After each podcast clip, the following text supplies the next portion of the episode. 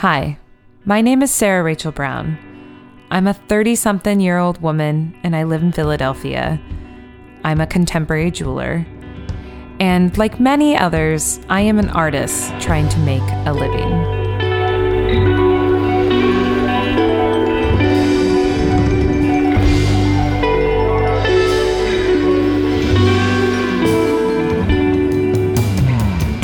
On this podcast, I am going to broach the subject of value.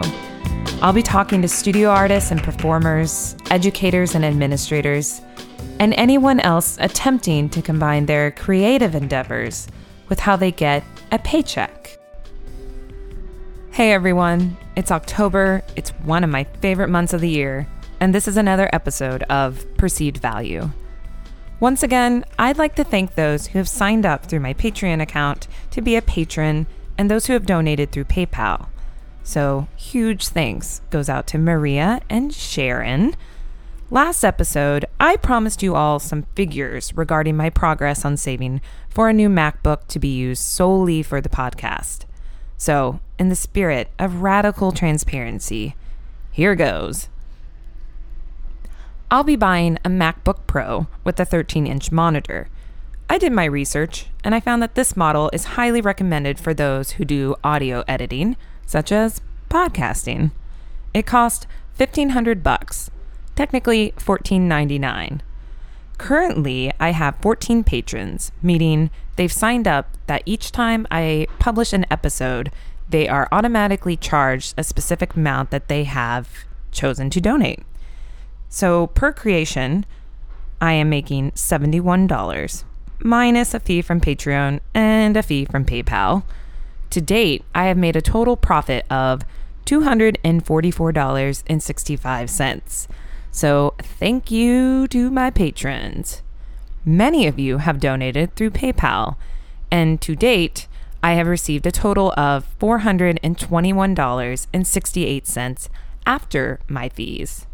So, a grand total of $666.33, which is very on brand for October. But let us not forget, I have monthly podcasting expenses. So, my software subscription is $26.49 a month, and my analytics subscription is $5 a month. Oh, and I just met with my accountant the other day because I have to have an accountant because I'm really bad with finances. And I will be paying taxes on these donations. So mm, let's just keep that in the back of our minds for now. But let's not think about it until February. I launched my support page in June, and since then I have paid $157.45 for those services, which brings us to $508.88. But we can't forget that since June, I have traveled to NYC twice for interviews and technically LA, but that was mostly for pleasure. So let's subtract $250 from that number. If I ignore the fact that I've never paid myself or pay myself back for my initial equipment investment, that puts me at needing $1,241.12 to get me a MacBook Pro. So, yeah, it was pretty good to sit down, crunch these numbers, and really kind of look at where I'm at. Unfortunately, I'm not in a position right now to invest any more of my own personal money into equipment. I kind of want to buy a house, and I also went to the dentist this month, so, you know, my cash flow is a little low. But this is exciting just even looking at the numbers and really thinking about where I'm at and sharing it all with you empowers me and just excites me about the fact that slow and steady, I can save for that new MacBook and it will happen. It might not happen by New York City Jewelry Week, but you guys, it's gonna happen. So thank you for your support. Today's guest is not an artist, but someone who devotes a lot of time and money into supporting the jewelry and metals community. She founded an amazing grant and is a passionate advocate for bringing business skills to jewelers. She is the president and second generation to lead her family's business. And beyond all that, Hillary Halstead Scott's other full time job is motherhood. and I'm so thankful to have met her and for this opportunity to share with you all the woman behind Halstead. So, please welcome today's guest, Hillary Halstead Scott. Um, so Hillary, um, so you got here yesterday. I did. I flew in yesterday too. When Did did you land? really? Yeah, I landed at 5:45 in the morning. evening. Oh, see, I got in at 5 a.m. yesterday. Oh. yeah, it was brutal. I was like, this will be great. I'll fly out late Saturday because I had to work on Sunday. I couldn't get anybody to cover for me. Mhm. So I landed at like 5 a.m. and went to work at 1. Um, wasn't that bad though. Yeah, coffee works miracles. Coffee, nap. Also, you know, kind of ripping the band aid off because you have that coming back from work 400 plus Mhm. emails kind of thing. Oh. Yeah. Yeah. So we just handled that yesterday. Um, well, welcome. So how long are you in Philly for? Just a few days. Yeah, I head Yeah. head up to New York on Wednesday, so it's great to be on the East Coast. Yeah. Are you taking the train up? Are you bussing? I am taking the train for the first time Oh, ever. That's so nice. It's gonna I be fun. I'm train. excited. I love the train too. Yeah. It's always surprisingly how expensive it is. So I end I always end up taking the bus, but there's been a few times where I just felt really fancy and I was like, you know what? I want to take the train. Yeah, it's fun. It feels romantic, right? Yeah, it kind of is. Yeah. It reminds me. Well, I just whenever I think of the train, I think of like I imagine I'm in Europe because Right. that's when I'm usually on the train. Mm-hmm. Oh, I can hear the ice cream man. It's fall now here in Philly. Yeah, but an ice cream truck always sounds good. I know. I never got ice cream once this summer from him either, which is kind of pathetic. Um, so for those listening, hello. I, I'm sitting here with Hillary Halstead Scott, correct? Correct. Um, and you might recognize that middle name from Halstead Company. Now, this is something, is it Halstead Bead or just Halstead? We go by just Halstead now, but Okay. originally it was Halstead Bead. Yeah, the company started out in beads a long time ago. So did I. so did a lot of jewelers I know. So do a lot of jewelers. That's right. We share that history, right? yeah. Yeah. When did you guys rebrand just to go to Halstead? Oh gosh, I think it probably started about eight years ago because Okay. really very little of what we do now is beads. We still have some, Yeah. but it's moved away from that. Yeah. But you know, it's still part of our history. It's part of the URL. You're kind of stuck with it forever at that point. Yeah. True. Um, and so the company is based out of Northern Arizona. We're in a little town called Prescott, which is a little slice of heaven. It's amazing up there. Yeah, we're up in the mountains. So we're at about 5,500 feet. Whoa. And it's kind of like the Rockies. It's really rocky, rough, rugged terrain in the woods. It's Mm-hmm. beautiful, gorgeous little downtown, What? great outdoorsy life. Yeah. Yeah. Everyone there is there to mountain bike and hike and soak Mm-hmm. in, you know, 360 days of sun. It's pretty great. So, um, what I love about Halstead is that it is a family run business. Um, so you're the second generation to take over the company, Mhm. correct? Your parents started it. Yes, they did. Um, and it, they started it, and I always want to say Prescott because, but it's not. It's spelled like Prescott, but you know, it's like Missouri. You got to say Prescott. Prescott. Got it. Got it. Got it. Um, and they, I mean, it started there just because that's where they were living, correct? Well, it started in Phoenix, and Prescott's Oh. just two hours north of there. Okay. So they kind of wanted to escape the city, and there was a lot of crime in Phoenix and jewelry around that time. oh, So weird. they decided to leave really specifically because of that. Oh, and so were you b- born in Phoenix or Prescott? I was born in Phoenix. We moved up probably when I was about four years old. Oh, okay. Yeah. Yeah. So you're you've been there most of your life. Yeah. Um, and so your parents had whole other careers before they got into the beading thing. hmm they did. What were they? So my mom was a bookkeeper, and my Oh. dad was an entomologist. So he was the state entomologist for Arizona. And What? I know, right? It's a crazy word. So an entomologist is an insect expert. Yeah. So yeah, his whole background was in biology and zoology. My dad's a big science nut. And he did state entomology, which is a lot about, you know, kind of agricultural pest control and urban planning and Mm-hmm. all of the issues surrounding insects and integration with, you know, human space. It's pretty interesting work. Which is uh, quite a job in Arizona. Well, anywhere really, man. Yeah, bugs true. are they're taking over. I've seen some scary bugs in Arizona, though. yeah, it's true. There are some scary bugs. yeah. Um, okay, so how does someone go from being an entomologist to beads? I know, right? Yeah. Every- well, this is true of jewelry, right? There are so many crazy paths into jewelry. You meet people who have done just about everything. Um, but he was always really interested in history and anthropology. And one of his weekend hobbies was kind of doing, um, you know, digs and, and hiking and trekking around the Southwest. So he became very interested in Native American culture um, and then other cultures from there. So he has this huge library of, of books about the history of adornment and Oh. all sorts of social anthropology topics. Um, and so he loves that. And he wanted to make his mother a squash blossom necklace for her birthday. He wanted to buy her one, but he couldn't afford Yeah. it, right? So these are um, traditionally Native American silversmithing necklaces. They're really beautiful. Okay. Squash blossoms are a specific kind of um, component in those necklaces Okay. um, that are very traditional in the Southwest, uh, but they were very expensive at the time. So he decided he was going to make one instead. So this was, you know, kind of figure it out, find the parts back in the days when that was a lot harder to do, right? yeah. Yeah, so he did that um, and kind of got into making things. And, you know, then he met a guy that sold trade beads that were, you know, still really African trade beads. They're a lot harder to find now. There's Yeah. a lot of fakes out there. But um, yeah, so then he bought some trade beads and was just kind of curious because of the history.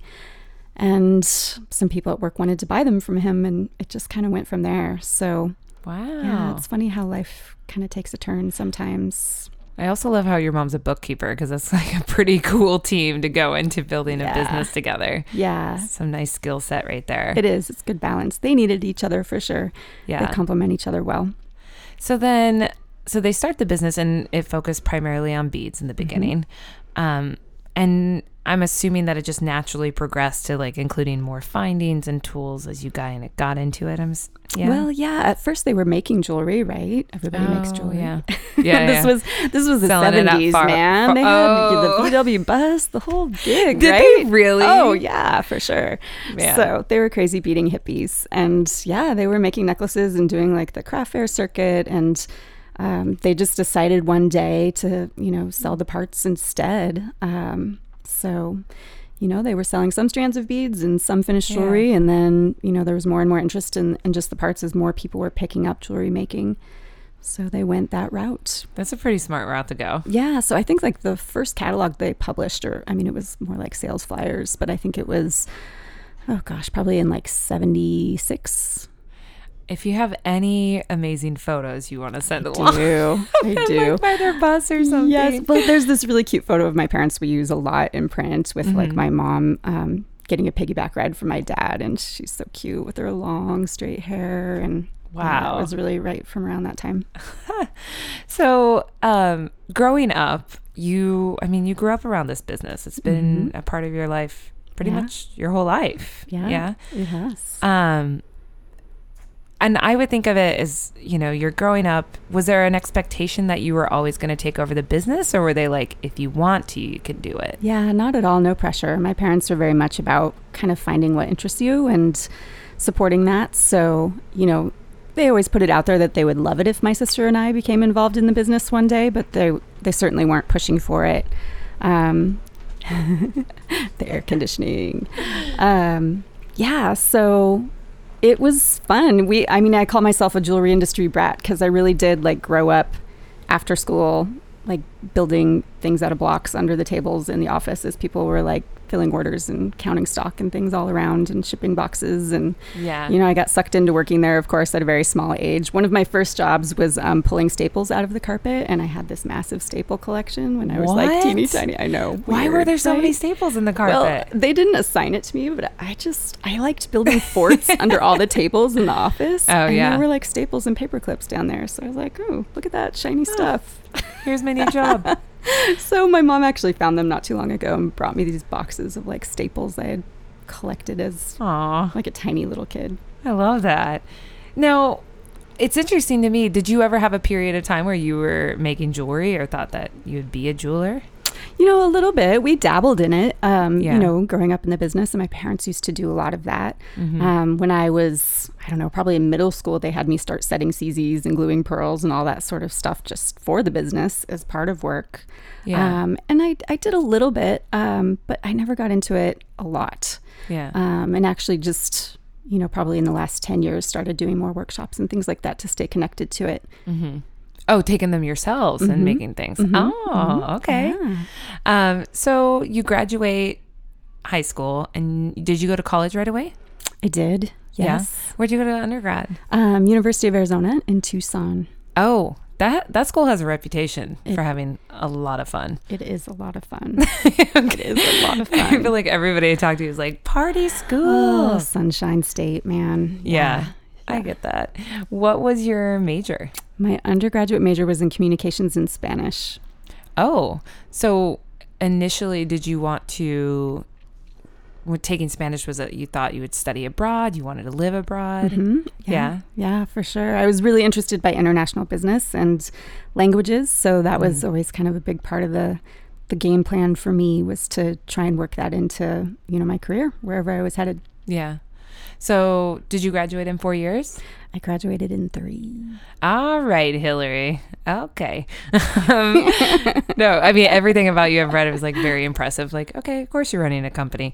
Um, and did you did your parents help you pay for school? Did you pay for school? So I was really lucky. My parents helped pay for living expenses, but I had a full scholarship. So Wow. that covered most of um, most of the expenses, really tuition and books and fees and a lot of that. So Congratulations on that. What was the scholarship about? Was it um, at the time, they just um, they had a program for students in the state at percentiles in terms of graduating class. So um, if you were in, I don't remember what it was, the top one or two percent of the class, you would get free tuition to any state school, and the top five percent would get discounted tuition to the state schools.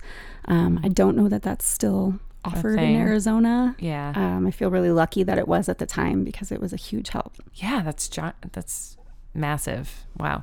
So then, okay, so you graduate in three years. Um, did you take some time off? Did you go to Spain? What'd you do? Didn't- I was in too much of a hurry, man. Oh, I don't know what my man. deal was. No, you're like every parent's dream right now. You're like, oh, she graduated early, full scholarship. well, school's expensive, and I just wanted to get it done. I really Yeah. just wanted to get it done and like move on. Um, so, uh, yeah, I went straight to grad school and did um, a dual program between University of Arizona and then Thunderbird um, is a school that's Hmm. specifically a graduate school for international business. Is it like uh, under the umbrella of University of Arizona? You know, actually, just in the last few years, it was um, consumed by ASU. Oh, but okay. until very recently, it was its own organization, um, and all they did was graduate work in international business. oh, wait, I think I got a little confused there because undergrad was Arizona State University. Nope. Undergrad was University of Arizona. I know, University they of all Arizona. sound alike, right? And then same place for graduate school? For the first part of it, first year of it. Oh, okay. And then you then you moved. Mm-hmm. Okay. Um, and then with grad school, was that parents helped out too, or just kind of I figured it had a scholarship for part of that, and then I took on student loans for part of it. Yeah. So yeah. But I mean, if you had your undergrad covered, you're already like, Yeah, and my her- my parents did still help with living expenses, so Yeah. I was really grateful for that. Um, but yeah. yeah, try and get through with as little loan debt as you possibly can. Yeah. right? Well, I was just out in LA with my best friend, and it's something that I think about as a lot. The conversation is always like, oh, tuition's so expensive and whatever. But for her, she is in the same boat. She's killing it. Good job, Lexi. But she's going to US, UCLA and pretty much has a full ride, but it's the living expenses Yeah. that really get you. Yeah. Um, and you don't really think about it because she can't hold down a full time job or Yeah. even a part time job, really. Right. I worked part time, but yeah, it wouldn't have been enough to pay the rent and all Yeah. that. So I was trying to push through and just, you know, take credits and get through it Yeah. quickly. Um, so you graduate. What was your degree again? One more time.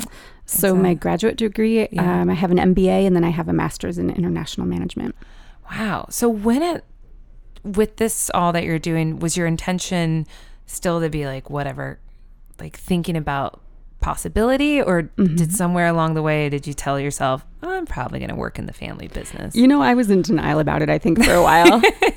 I really wanted to live abroad for a long time and travel Yeah. and be overseas for a stretch. Um, and my um, my boyfriend at the time, who is now my husband, was always like, "No way, man! You got to go back to Halstead. This is a great gig. You need to think about this more." Um, so he kind of ground me down, actually. Um, I think in the back of my head, I always wanted to come back, but I imagined it kind of later in life. Yeah. Later in life. But things just have a way of changing on you, right? Mm-hmm. Did you get some time abroad?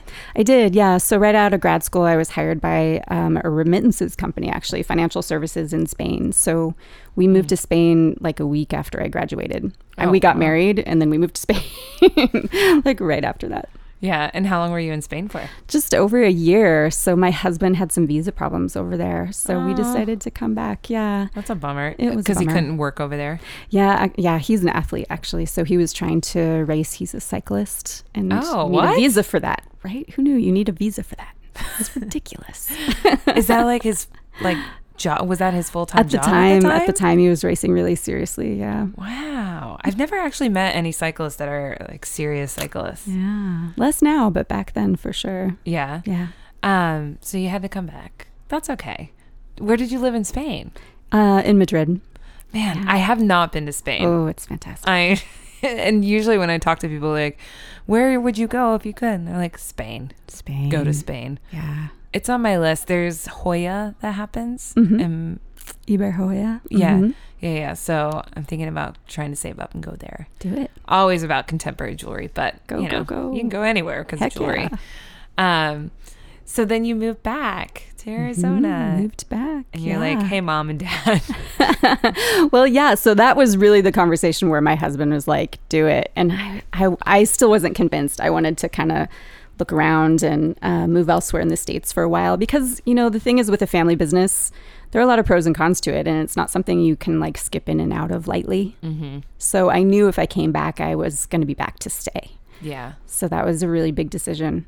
Um, and now I'm very glad it all worked out the way it did. My dad had some health problems like right after we moved back. So um, it all seemed really lucky that it worked out the way it did. yeah, and you were there to be able to Mhm. help. hmm Um, and so, what position did you start out when you first started there? Because your parents were still Mhm. there, so hmm So I started out in purchasing um, and sourcing. So Mhm. doing quite a bit of that, which was always my dad's gig. So I was learning from him a lot. Um, and then it- I don't know, it was really at a point of some major growing pains around then. You know, this was right around 2000, 2002. Um, and the company had grown to the point where it had some serious problems that needed to be resolved. And like it was kind of overwhelming. Yeah. So, Yeah. you know, it was it was over 20 people and there wasn't any structure and you know, we needed more help, but there wasn't any training. You know, I mean, you just need like all this organization around it at a certain point. Mhm. Um, it can't just be freewheeling anymore. So, uh, the timing was good because I could come in and kind of provide that structure and, um, you know, look at implementing real management and policies and purchase procedures. I mean, all this really boring stuff, right? But it becomes necessary at a point. So, um, yeah, that was kind of the focus for a while. And that seems like it probably played to your strengths. I mean, you sound like Mhm. somebody that's like very, um, I don't know how to say. It. Like I'm an artist. What do they say? Like left brain, right brain? I don't know. I know. I never remember which is which. is my problem. Um, but um, it just seems to speak. You know, you have your MBA. You got to put that all to work. yeah, yeah. So it, it was it was a good partnership. I never could have done the startup years the way my parents did. I think Yeah. that really suited them. Um, and I think um, as second generation um, coming in, the business had totally different needs. It was at a different phase. yeah, Um, and that's that's been a good matchup. that's pretty lucky. It worked out. Mhm. It so when did you take the reins? Like when did your parents get to retire? It was, you know, it was really slow and steady. Mhm. Um, and we're lucky we had a, a very smooth kind of succession. And I know that can be really tough for a lot of companies. Yeah. Um, both my parents were very gracious about the whole thing and, and deciding when they were going to start stepping out and then kind of doing that in a measured way. yeah. Um, so I feel like we're very lucky we all survived and are still speaking because it's not always the case. I mean, I didn't want to bring that up, but I just couldn't even imagine you're working with your family. it's Oh, your yeah. family. It's a a lot of togetherness. Yeah, and it's your parents. I mean, yeah. I it's wanted to. But there's good stuff too. Like my mom used to always make brownies on the weekends and bring them to me on Monday and put them on my desk. Oh my And god, when does that happen, right? yeah, true. There are the benefits, but Yeah. yeah, um, I could see how that could be there'd be like a lot of positives to it, and then just There are, but it was a lot of pressure. Like my parents, um, they work really hard. They're the hardest working people I know, and Yeah. and they um, instilled that in both my sister and I. We both work our Mm-hmm. asses off, and um, you know, I just growing up in a business, um, you just that's normal, right? You Yeah. work weekends, you work nights. Like everybody is always working. We're helping, you know. And, I don't know. I, I think the comparison a lot of people really understand is families in the restaurant business, right? You just Yeah. you see that. Like you're bussing tables as a kid, you're working in the kitchen, you're cleaning the floors after it closes up. You know, I mean Mhm. that's the way small business is. So it's a lot of hustle going on, right? you take off like three days a year. Yeah, you guys know the hustle. Thanksgiving. Yeah, yeah. Yeah. Small business is all about the hustle. yeah. So you have a sister. I do. Yeah, she's not in the business. She's a physical therapist. Oh, She like hated all this madness from the very beginning. she's like, I'm out. She's like, I am out. I'm not collating and stapling catalogs on my weekend. Yeah. Is she older or younger? She's older. Yeah. yeah. Yeah. Um, and so also you have a child. I do. You have a ten year old. Yes. We So- have a 10 year old. You had your son after you kind of took over the reins, right? Mm-hmm. Oh, wow. Yeah. And how'd that go being, I mean, because you're the C, is that the correct Yeah. term CEO? Eh, whatever you want to call it. Head, head boss lady? Yeah, yeah. Head honcho. Yeah, well- I like that one even better. um, how does that go about getting pregnant and then taking time off when you're kind of running the show? Well, time off is a relative term. Oh man, you got the breast pump in the office. I did, like literally. Oh yeah. No, and it actually it's one of the reasons I did want to come back to the family business because as hard as my parents always worked, they were always there. You know, Yeah. I was really lucky like I got to spend a lot of time growing up with both my parents cuz I was either at the office with them or they would be working at home while they were with us. Yeah. Um and I think I really wanted a similar upbringing for my kids. And so that was definitely part of the decision and and leaving kind of the the corporate path and going the small business path because you have that flexibility and you can maintain that connection to family. Um, so yeah, I mean we had we have a room in the building. We still call the playroom because that's where like Hunter's playpen was, and I had him in his like little bouncer seat in the office every day, and yeah. um, yeah, it, you just kind of put them on your hip and keep on charging. Yeah. That's something I really value about. I mean, I don't have any kids and I don't think that's in my future, but the company I work for is Mhm. really like both owners had kids this Mhm. past couple of years and you know, the breast pump is in the office and yeah, you do what you got to do. we have another coworker is pregnant and it's just it seems like the one it's unfortunate with our country the lack of support women have for maternity leave and things Yeah. like that. So yeah, you really start to think about that right. and look at companies differently based upon how they treat people like that. Mm-hmm. Um, so I think that's cool. You could bring a little guy Yeah, yeah. So yeah, made it work. Um, so when you took over the company, I'm assuming it was excited to get to be like, okay, these are the things you want to implement or change. I'm assuming. Yeah, I mean, there were a few of those things, but I don't know. Like I said before, my parents were really open to new ideas, Oh, and yeah. they're really very forward thinking and progressive in general. Mm-hmm. So um, I felt like those ideas um, were embraced kind of from the very beginning Yeah. um, because they just they knew they needed um, help with certain aspects of the business, and they knew I had the training for it. Yeah. And so they were great at, you know, both listening and advising in equal measure. So, um, yeah, I know looking back, uh, the older I get, the more I appreciate how well that whole phase went for, for all of us. Yeah. Did the Halstead grant, did that, um, I can't remember off the top of my head. How long has the Halstead grant existed? So this was our 13th award. Yeah. okay, so your years. parents were there. Did they implement it or was no, that that started when I came back. Yeah. Okay. Yeah. And that was kind of inspired by both them and the business school experience. So um, when you get your MBA, it is really common in graduate bro- graduate programs um, to have like case studies and pitch Mhm. competitions and things like that. yeah. And since then, there's all these TV shows like Shark Tank and all that kind of thing. Those are kind of modeled after you know business school case competitions. Um, Oh. and that's just a normal part of graduate school for business it always has been and so Yeah. i, ha- I kind of went through those experiences and um, you know around that time in jewelry um, there were some really smart forward thinking people like marlene richey and cindy edelstein and bruce baker who are really trying to bring um, small business seminars and training to jewelers Mhm. um, and doing that you know, mostly at trade shows and things. This was before the web was quite what it is today, Yeah. right? So they were doing books and they were speaking and consulting and things like that. Um, and you could just see there's a real need for that. Um, and I don't know, growing up, my parents were always um, coming home with just these kind of tragic tales of jewelers who gave up the ghost, right? And just walked Yeah. away from the whole thing.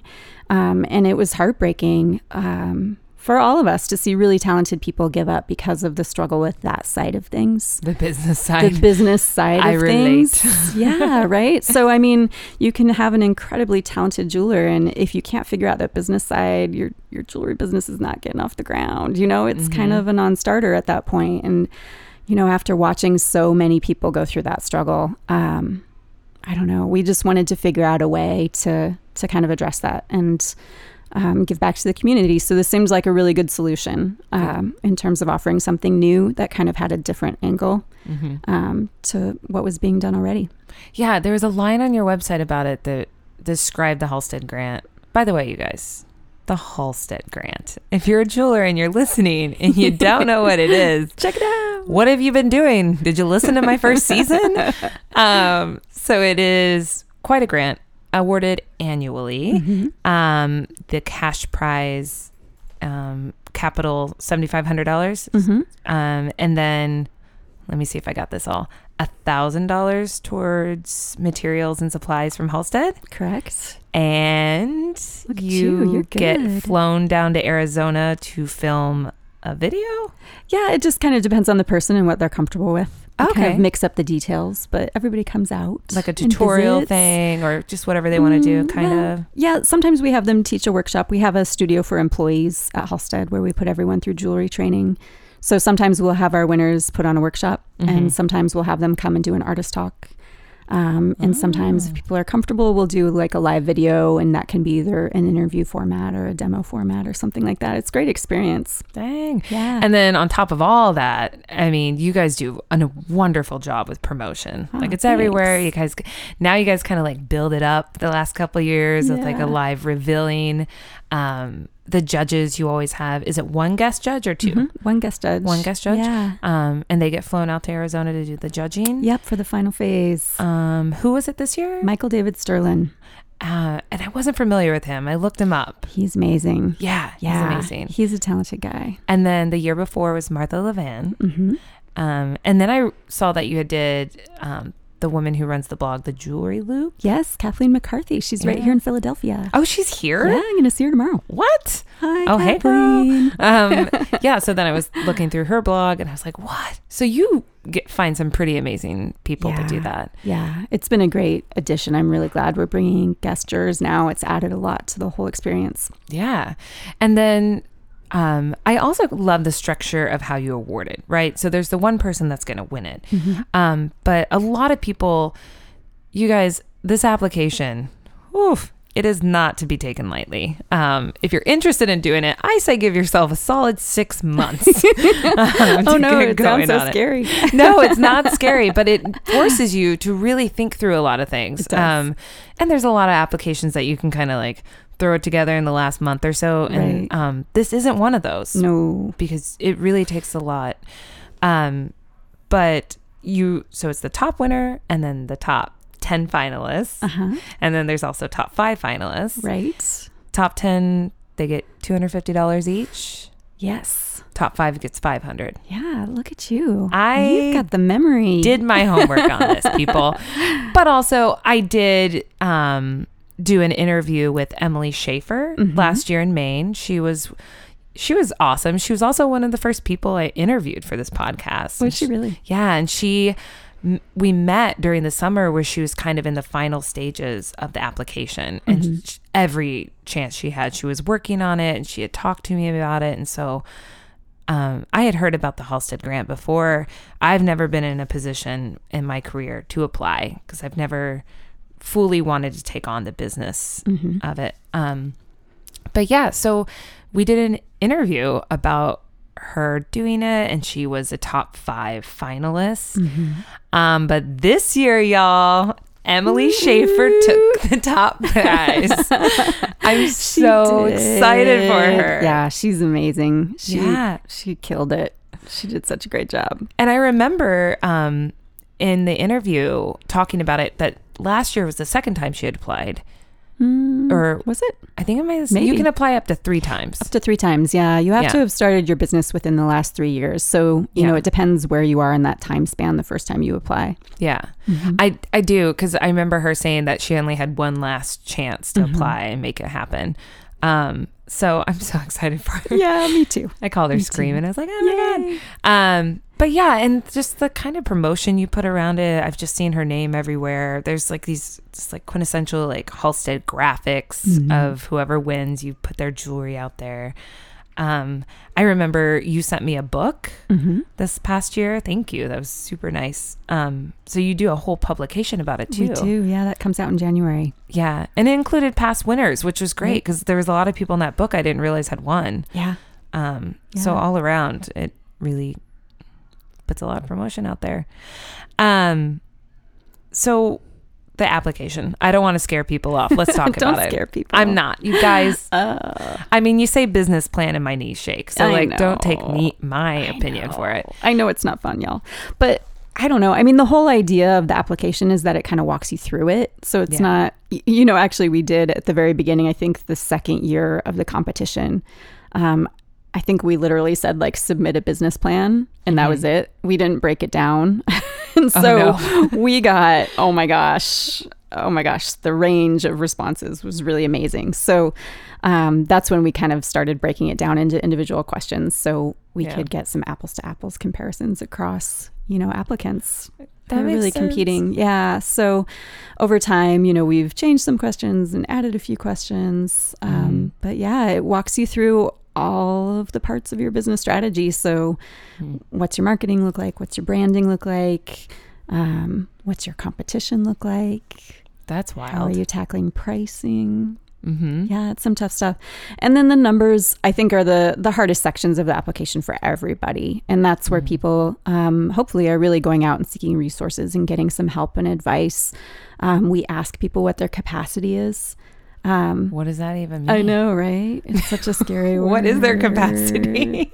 well, I think it's important if you're trying to earn a living, right? This Yeah. podcast is about earning a living, and this is Mhm. a critical question. So if you're, you know, selling earrings at 50 bucks a pair and you're only making 10 bucks a month or 10 pairs a month, you know, I mean, you have to break down like your Oh, time and your earning potential yes, I get by how much you can make.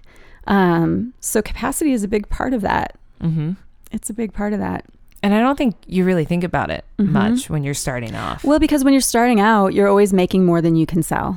Mm, yeah. right? So capacity is not an issue at first, Yeah. but it can become an issue if you're looking at trying to actually get to a you know a sustainable salary.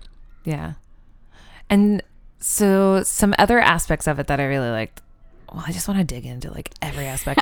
but overall, I will say this. I when I looked through the application, I felt like not only are you asking people to do this, but you're kind of giving the tools to be able to do it. Because if you asked a lot of people what is a business plan, uh, they probably won't know that well. Yeah, no, I totally get it. Yeah. So- So, we try and provide a lot of resources around it, kind of Mhm. on the grant website, and then every year we're getting more and more content. All of our guest judges um, have contributed um, written pieces about specific issues Oh. um, that are kind of associated with their expertise um, to help you know grant applicants and their journey um, so there's some really great materials on the website in terms of past articles from um, both kathleen and martha so far and michael's working on some pieces for us right now yeah. on pricing and design mm-hmm. Well, I think that's really important, that- those resources, because Mhm. whenever I do applications, you can sometimes you read a question, you can interpret it a very Oh, different yeah. way. Um, but yeah, I just feel like you're kind of like you're mentoring the next generation Right. of small business owners. Yeah, and that's the intent. I mean, we we started out. It had this really long, horrific name at first. It was the Halstead um, Business Development Grant for New Jewelers. You know, I mean, it was just ridiculous. Yeah. but nobody knew what it was, so we felt like we had to kind of spell it out at Mhm. one. You know, at the beginning, make sure everybody knew exactly what we were trying to do, um, and then after a while, we shortened it. Um, but it is about business development and kind of giving people tools and helping them. A big part of um, the process now is that we give individual feedback reports to each of the finalists. and that's where a lot of the value from the experience comes from. Um, Wow. The top 10 finalists or top? mhm, the top 10. Yeah, that was like the last month of my life. I was writing all those. Well, I also thought about that as like the work. I mean, is it primarily you and then you have your guest judge? Mhm. Um, she's, she's, you can get situated. I have her, you guys, everybody sits on my floor when they, when they come to my apartment. I love sitting on the floor. Um, um, but is there another, like, who's the task force for this? the task force. Well, um, to date, I've judged. My parents judge every year, both of them. Even though they're retired, they come back for this. They love it. They're really passionate about it. Um, and then there's always been someone else from Halstead from the marketing team, and that has kind of rotated around amongst different people. Um, this year it was Kelly Green. She's our business development specialist at Halstead. She works with a Oh. lot of our accounts um, and works on the marketing team.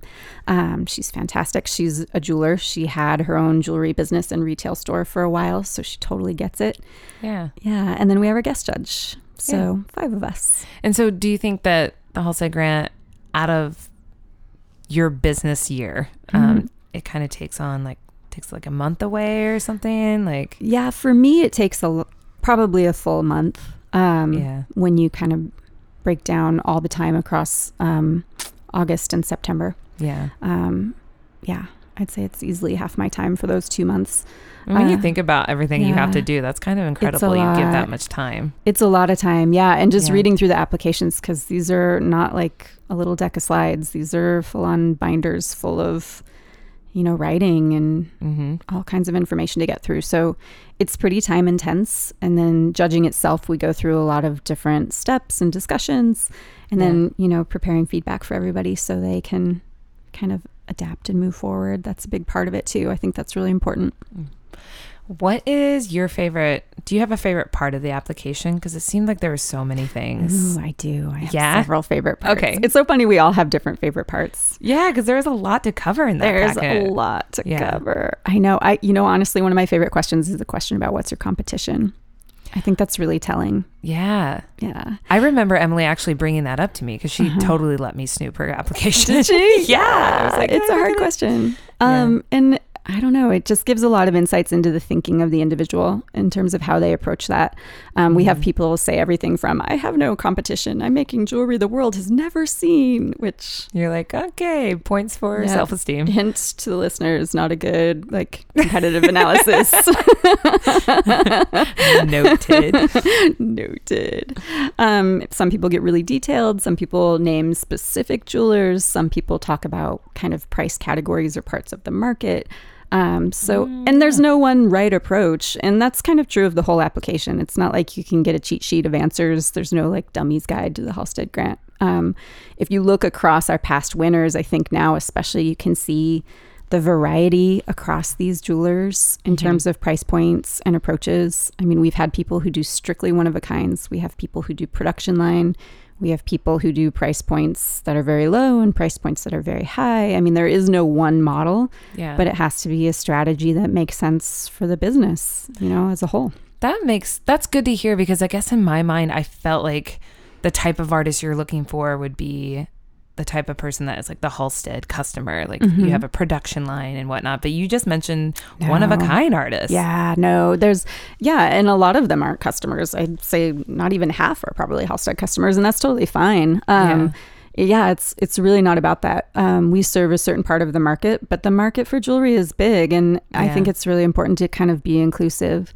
Um, we do specify that you have to have a line in silver, Yeah. um, and that's for a reason too. I feel like there is a lot of opportunity out there for fine jewelers yeah. in terms of recognition and support Mhm. um, and for people working in kind of the art jewelry or bridge jewelry or whatever you want to call it. Um, There just isn't as much opportunity out there for exposure and advancement. So I think Mhm. it's important to kind of fill that gap. Uh, bridge jewelry is a term that Emily Uh. Schaefer introduced to me. Sorry, that's so old school. No, Showing my no. age oh my god, no! I don't think that is at all. I think you should be aware of it. What? Wait, remind me. Okay, bridge jewelry Okay. definition. So, um, you know, yeah, I'm probably older than a lot of your listeners, but back in the day, jewelry was generally considered um, to be sold in three tiers, right? So, Okay. costume and fine. We all know what costume jewelry is. We all know Mhm. what fine jewelry is. And then Yeah. bridge jewelry was kind of everything in the middle. Okay. So, I mean, it was mostly like price point designations at the time, right? Yeah. Um, and generally speaking, bridge jewelry was silver for a long time. Um, Mhm. But all of those lines have become more and more blurry. Um, So I think that term is used very rarely now. hmm Um, but it, um, I don't know. I think it's descriptive, right? No, it is. And immediately I was like, oh, that kind of, for the production line that I have, Uh huh. which is like very not, uh, mostly podcasting now, but it still exists in a few places. Mostly it's sterling silver with some Uh-huh. gold plate. And I was like, ah, it was totally bridge jewelry because it wasn't fine and it wasn't Uh-huh. costume and it's just Mhm. in between. And um, I really appreciated learning that term. We'll bring But- it back. Bring it back. Bring back. the bridge. Well, now there has to be so Nah, many more categories bridge. of it too. Oh, It's like contemporary art jewelry, art jewelry, Yeah. blah blah blah blah. Right. Um, it's too many to think about. That's right. Pick a term. Um, what do you think is the hardest question on the application? I think the the capacity question is really tough for people. And I feel like Emily broke it down so much that you had to talk about how many pieces for different examples. Can you go into that a little? Well, I mean, it, again, there's no one right way to approach it, um, but we want to see that you've thought about how you use your time, Mhm. and is that time going to generate enough income for you to earn a living, Mhm. right? So when you kind of look at you know how much of your time goes to administrative tasks and travel and things like that how much of your time is really at the bench Yeah. if you look at that manpower time at the bench, whether you're making a production line or one of a kinds or whatever it is, Mhm. you know, how many pieces of jewelry can you make in a month? What's your average price point? Yeah. And does that pay the rent? Is really what it comes down to, right? yeah. Whoa.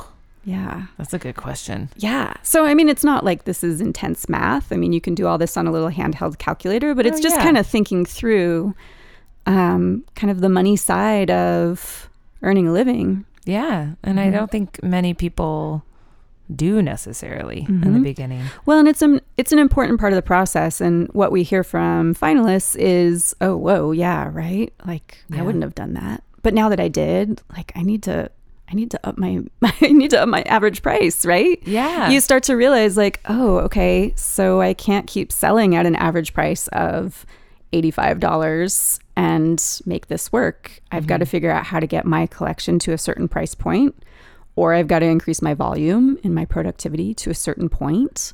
hmm Um, and either way is is fine. You know, it's Yeah. just kind of thinking through and doing some problem solving.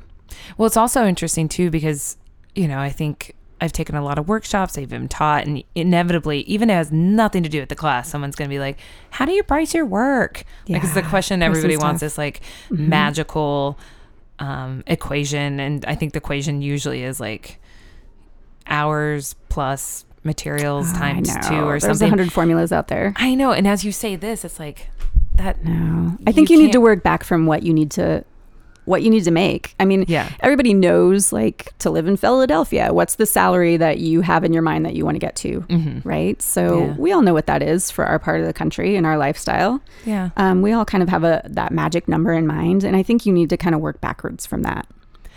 I think moving forward, when I have students or someone asks me that, I think that's very valuable because no one's ever brought it up in that Yeah, response. It's yeah. like, what do you need to make and work back from there and think well, about it. And sometimes you have to go back and forth because then if you're pricing your earrings at eight hundred dollars for a pair of silver earrings with very little labor, that's not going to work, right? Mm-hmm. Yeah, so then you got to look at your work and your collection and ca- okay, is the work competitive? Is it going to sell at that price? Which is part of it too. So I think you kind of have this ping pong of back and forth between the two sides of it, hmm and hopefully, you know, you'll work your way to the middle in a, in a point that's sustainable. Yeah.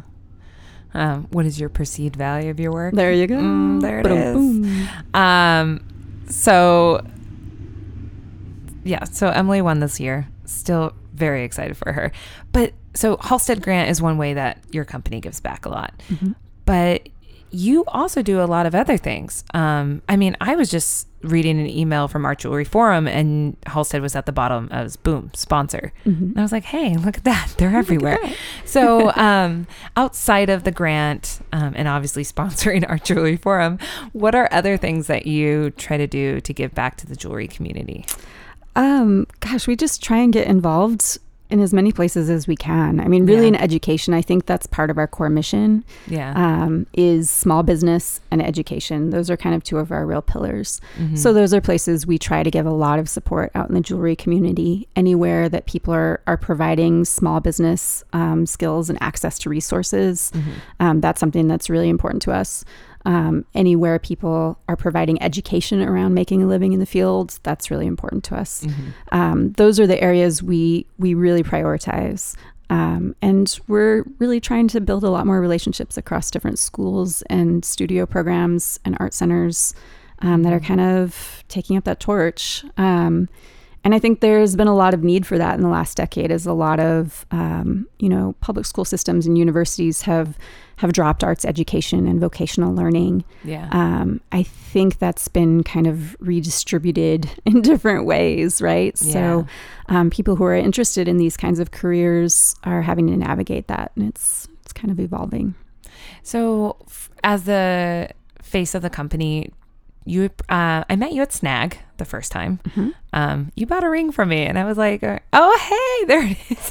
and I remember you like got your name in Halstead, and I was like, "Oh, Halstead. Oh, cool." Um, so you go to Snag every year? I do, yeah. Yeah. Do I you go it. to? Have you ever been to any like jewelry weeks or anything like that? Um, I've done some of the trade shows, but I've never done Munich Jewelry Week. okay. Um, yeah, so I don't know. It's it's tough, especially with a kid at home. Like I'm traveling less these days with a little guy.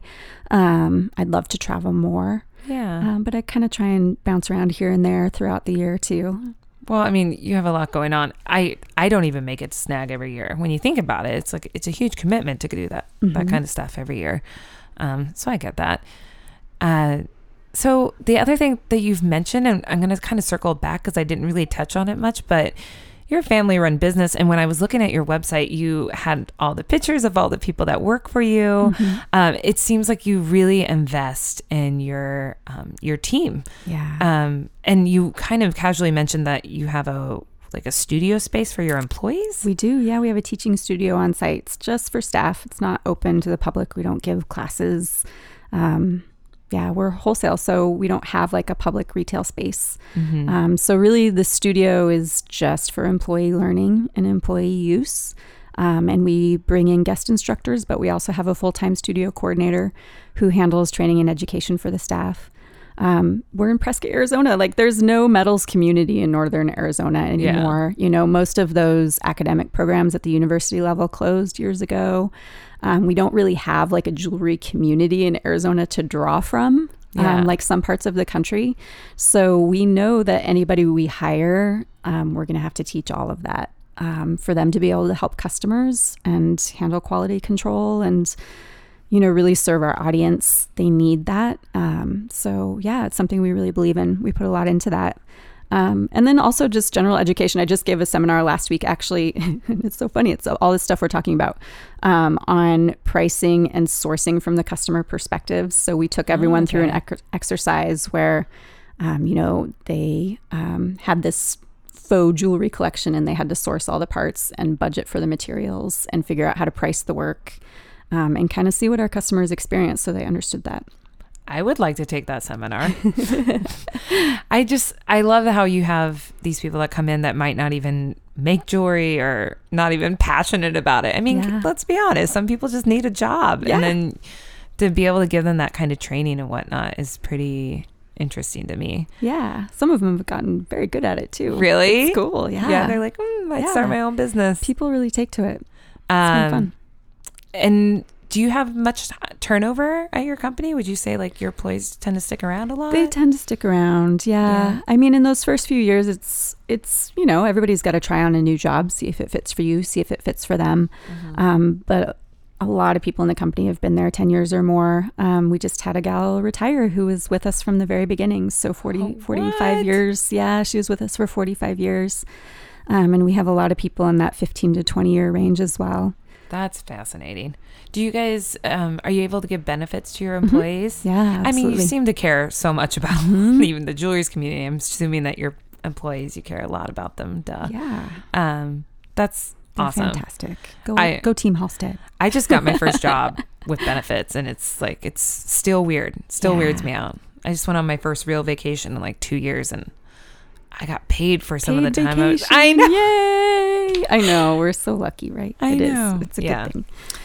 Um, so I love how the Halstead is kind of you're kind of mentoring people, and I really like that because even if you don't get to be a finalist or whatnot, you're giving them the tools to think ahead and start working towards those goals.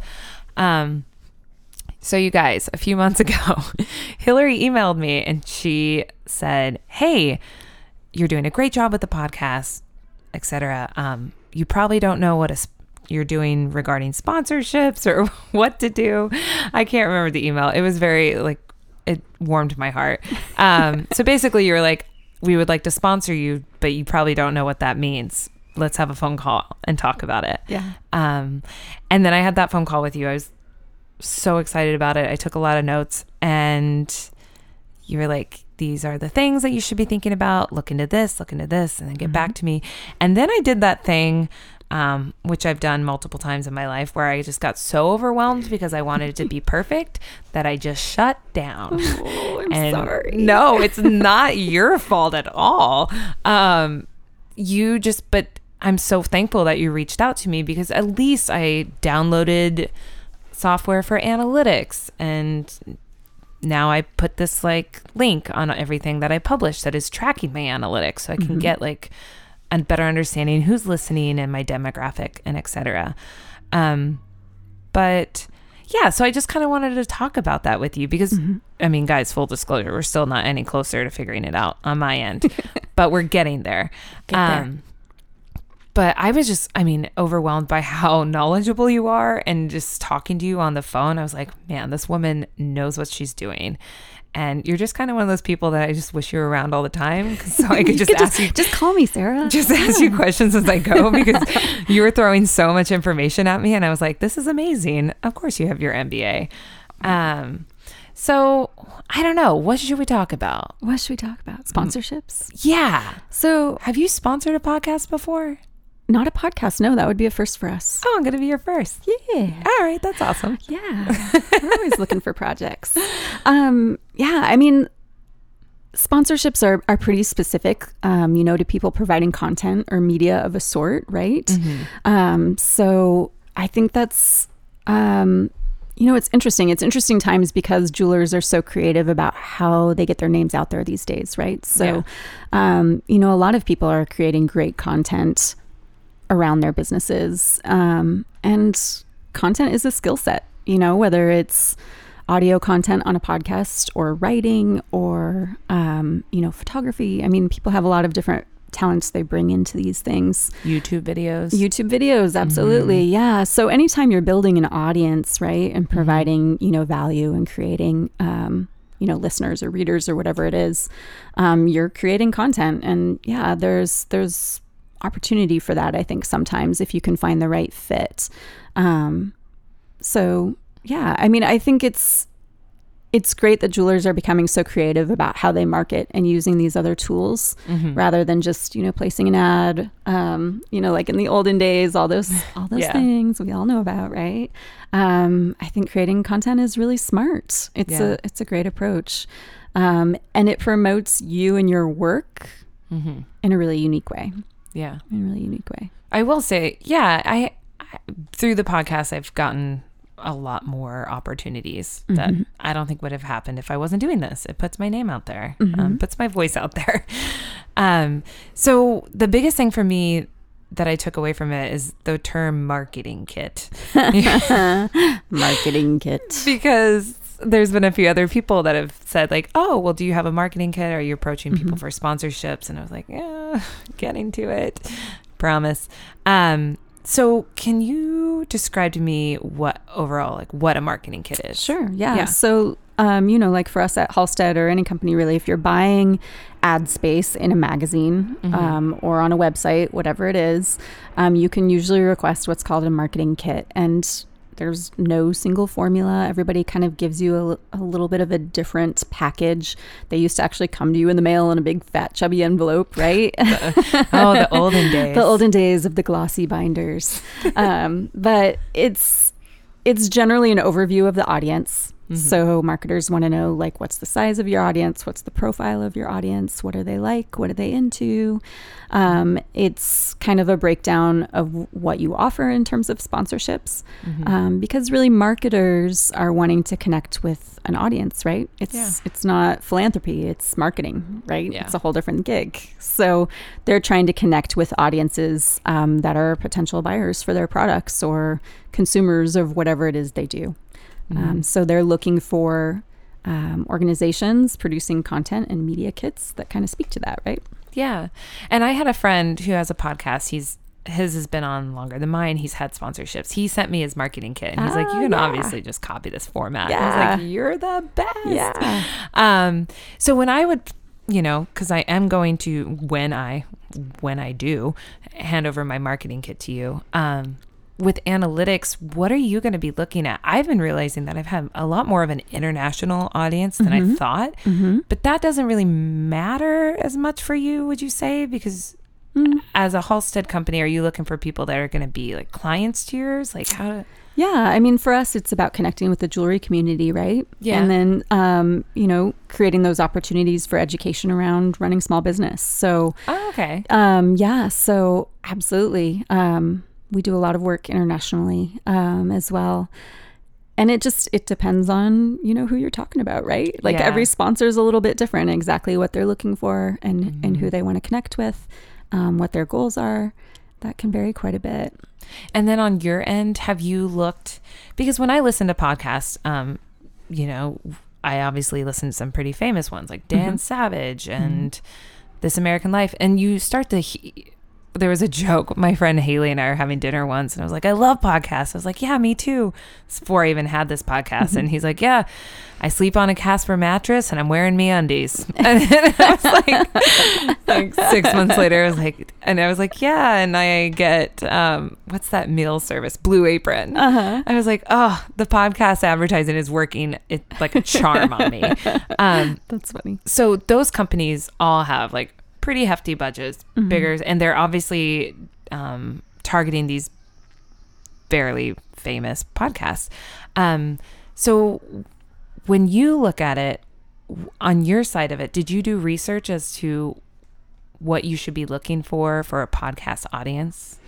No, I just started listening to the podcast and I liked it. Yes, good. Okay, great. We'll be in this No, learning I mean together. I didn't I didn't start listening to the podcast because I was looking for sponsorship areas, you know. Yeah. It was just um it was part of my routine uh, um, to kind of listen to podcasts um, one day of the week while I was like flipping through all the industry press. You know, I mean, there's like that little time slot I have to just kind of connect with what's going on out there in the wider world of jewelry. And so Mm-hmm. while I'd go through all the industry press, I would kind of click on a podcast. So, um, yeah, no, I mean, I, I became acquainted with what you do because I was consuming the content. And then, Oh yeah. yeah, so I was like, yes, this is great. I love it. Um, and I think it um, has a lot in common with, you know, some of those things we try to do too. Yeah, well, when you were talking earlier, I was like, "Oh, we're kind of like kissing cousins. Like the things that you want to talk about, I want to talk about. Yeah. You know more. I'm just like, this is what's happening." Um, yeah. Well, I'm excited about it. I think for me, it's been intimidating, but it's making me think about it, much like that Halstead grant probably would. You know, like you have to sit down and put in the work and figure out those numbers. Um, But that's worth it, right? it is Yeah. worth it. Yeah. No. You set some goals, you make some things start to happen. That's what it's all about. and I love goals. I mean, I definitely am a five year plan kind of girl. And even with the podcast, just starting it, my only goal was just to make it for a year. Um, and my goal, my second goal was to have my first sponsor by two years if I was going to keep going. And then um, by five years, I would like to be making at least 50% of my income. Mm-hmm. And those, like, I'll definitely revisit those and change them up and whatnot. But um, just starting out, that was my initial idea. Um, and I think it was a big part for why I didn't even put out a Patreon or ask for donations or mm-hmm. anything tor- until towards the end of the first year because I was still just in my goals was just to prove to myself that I was going to keep doing it. Yeah, you got to try it on for a while. Well, it's like when Makes you sense. when you ask your dad to buy you a skateboard and he's like, you use it for a month and you, you throw it gets thrown in the toys room. Like Yep. I invested in this equipment. I could just hear my grandpa being like, "Did you waste all your money or not?" so that was really what was going on there. Um, Hillary, it has been such a pleasure to speak with you. Oh, thanks for having me. It's yeah. been fun. And I look forward to it. So in the coming months, you guys, I'll try to keep you updated. But um I have my homework to do and I'll be happy to share all that with you guys as I figure out a marketing kit and my analytics. Um and thank you to everybody who has been donating because lately my Patreons and things like that are picking up, which is really cool Awesome. um, because that means I can just invest more time into this and more episodes for everybody, which is what it's all about. Um, before we wrap up, Hillary, is there Mhm. anything you want to plug or talk about that I haven't touched on? No, I think we covered it really well. I mean, for all of you who are getting started on this path, I think check out the Halstead grant. Yeah. Definitely check it out. Um, even if um, you're past that little time window of emerging artist, I think just downloading the outline Mm-hmm. and kind of thinking through some of those questions, it's going to help you. It's going to help you get started. It'll help Mhm. your business. Um, it's really worth putting the time in. And um, I think it's a big barrier. Everyone's really busy and they think they'll have time for it later, but you, you stay busy. That's what I'm You- learning. You never get less busy. yeah. so do it now. yeah. Put away like 30 minutes Yeah. over the weekend or something. Yeah, put some thought into it. Um, so the grant just ended. It the application process or it it's due in August every year, Right? correct? Yep, August 1st every year. All right, guys. So you have like a whole year to just get going There on you go. it. Download it today. um, and we can find Halstead. Um, I'm sure you're on Instagram. I follow you guys. Yeah. Is that yeah, just at around. Halstead? It's at Halstead Bead, that Halstead Bead name. Oh, you still got that Halstead bean name. Still and in the handle. Instagram, Yep, Instagram, Facebook. Facebook, all the things. And then the website is it just halstead.com? Halsteadbead.com. Oh, halsteadb.com. Halstead.com is this big realtor in Manhattan. So, you know, Oh, you're never gonna get that. we're never getting that. Well, that's fair. I was surprised I got perceived value podcast. That's that was a miracle. Um, all right. Well, thank you so much for taking the time out of your trip to stop by and talk with me, Hillary. Yeah, yeah. Thanks for having me, Sarah. Yeah, no problem. All right, everyone. This has been another episode of Perceived Value, the podcast broaching the subject of value with artists. Until next time. Perceived Value is recorded and produced by me, Sarah Rachel Brown. If you love the podcast and you want to show your support, become our patron. Visit patreon.com slash perceived value to learn more or check out our website at perceivedvaluepodcast.com and click on the support page. As always, thank you for listening.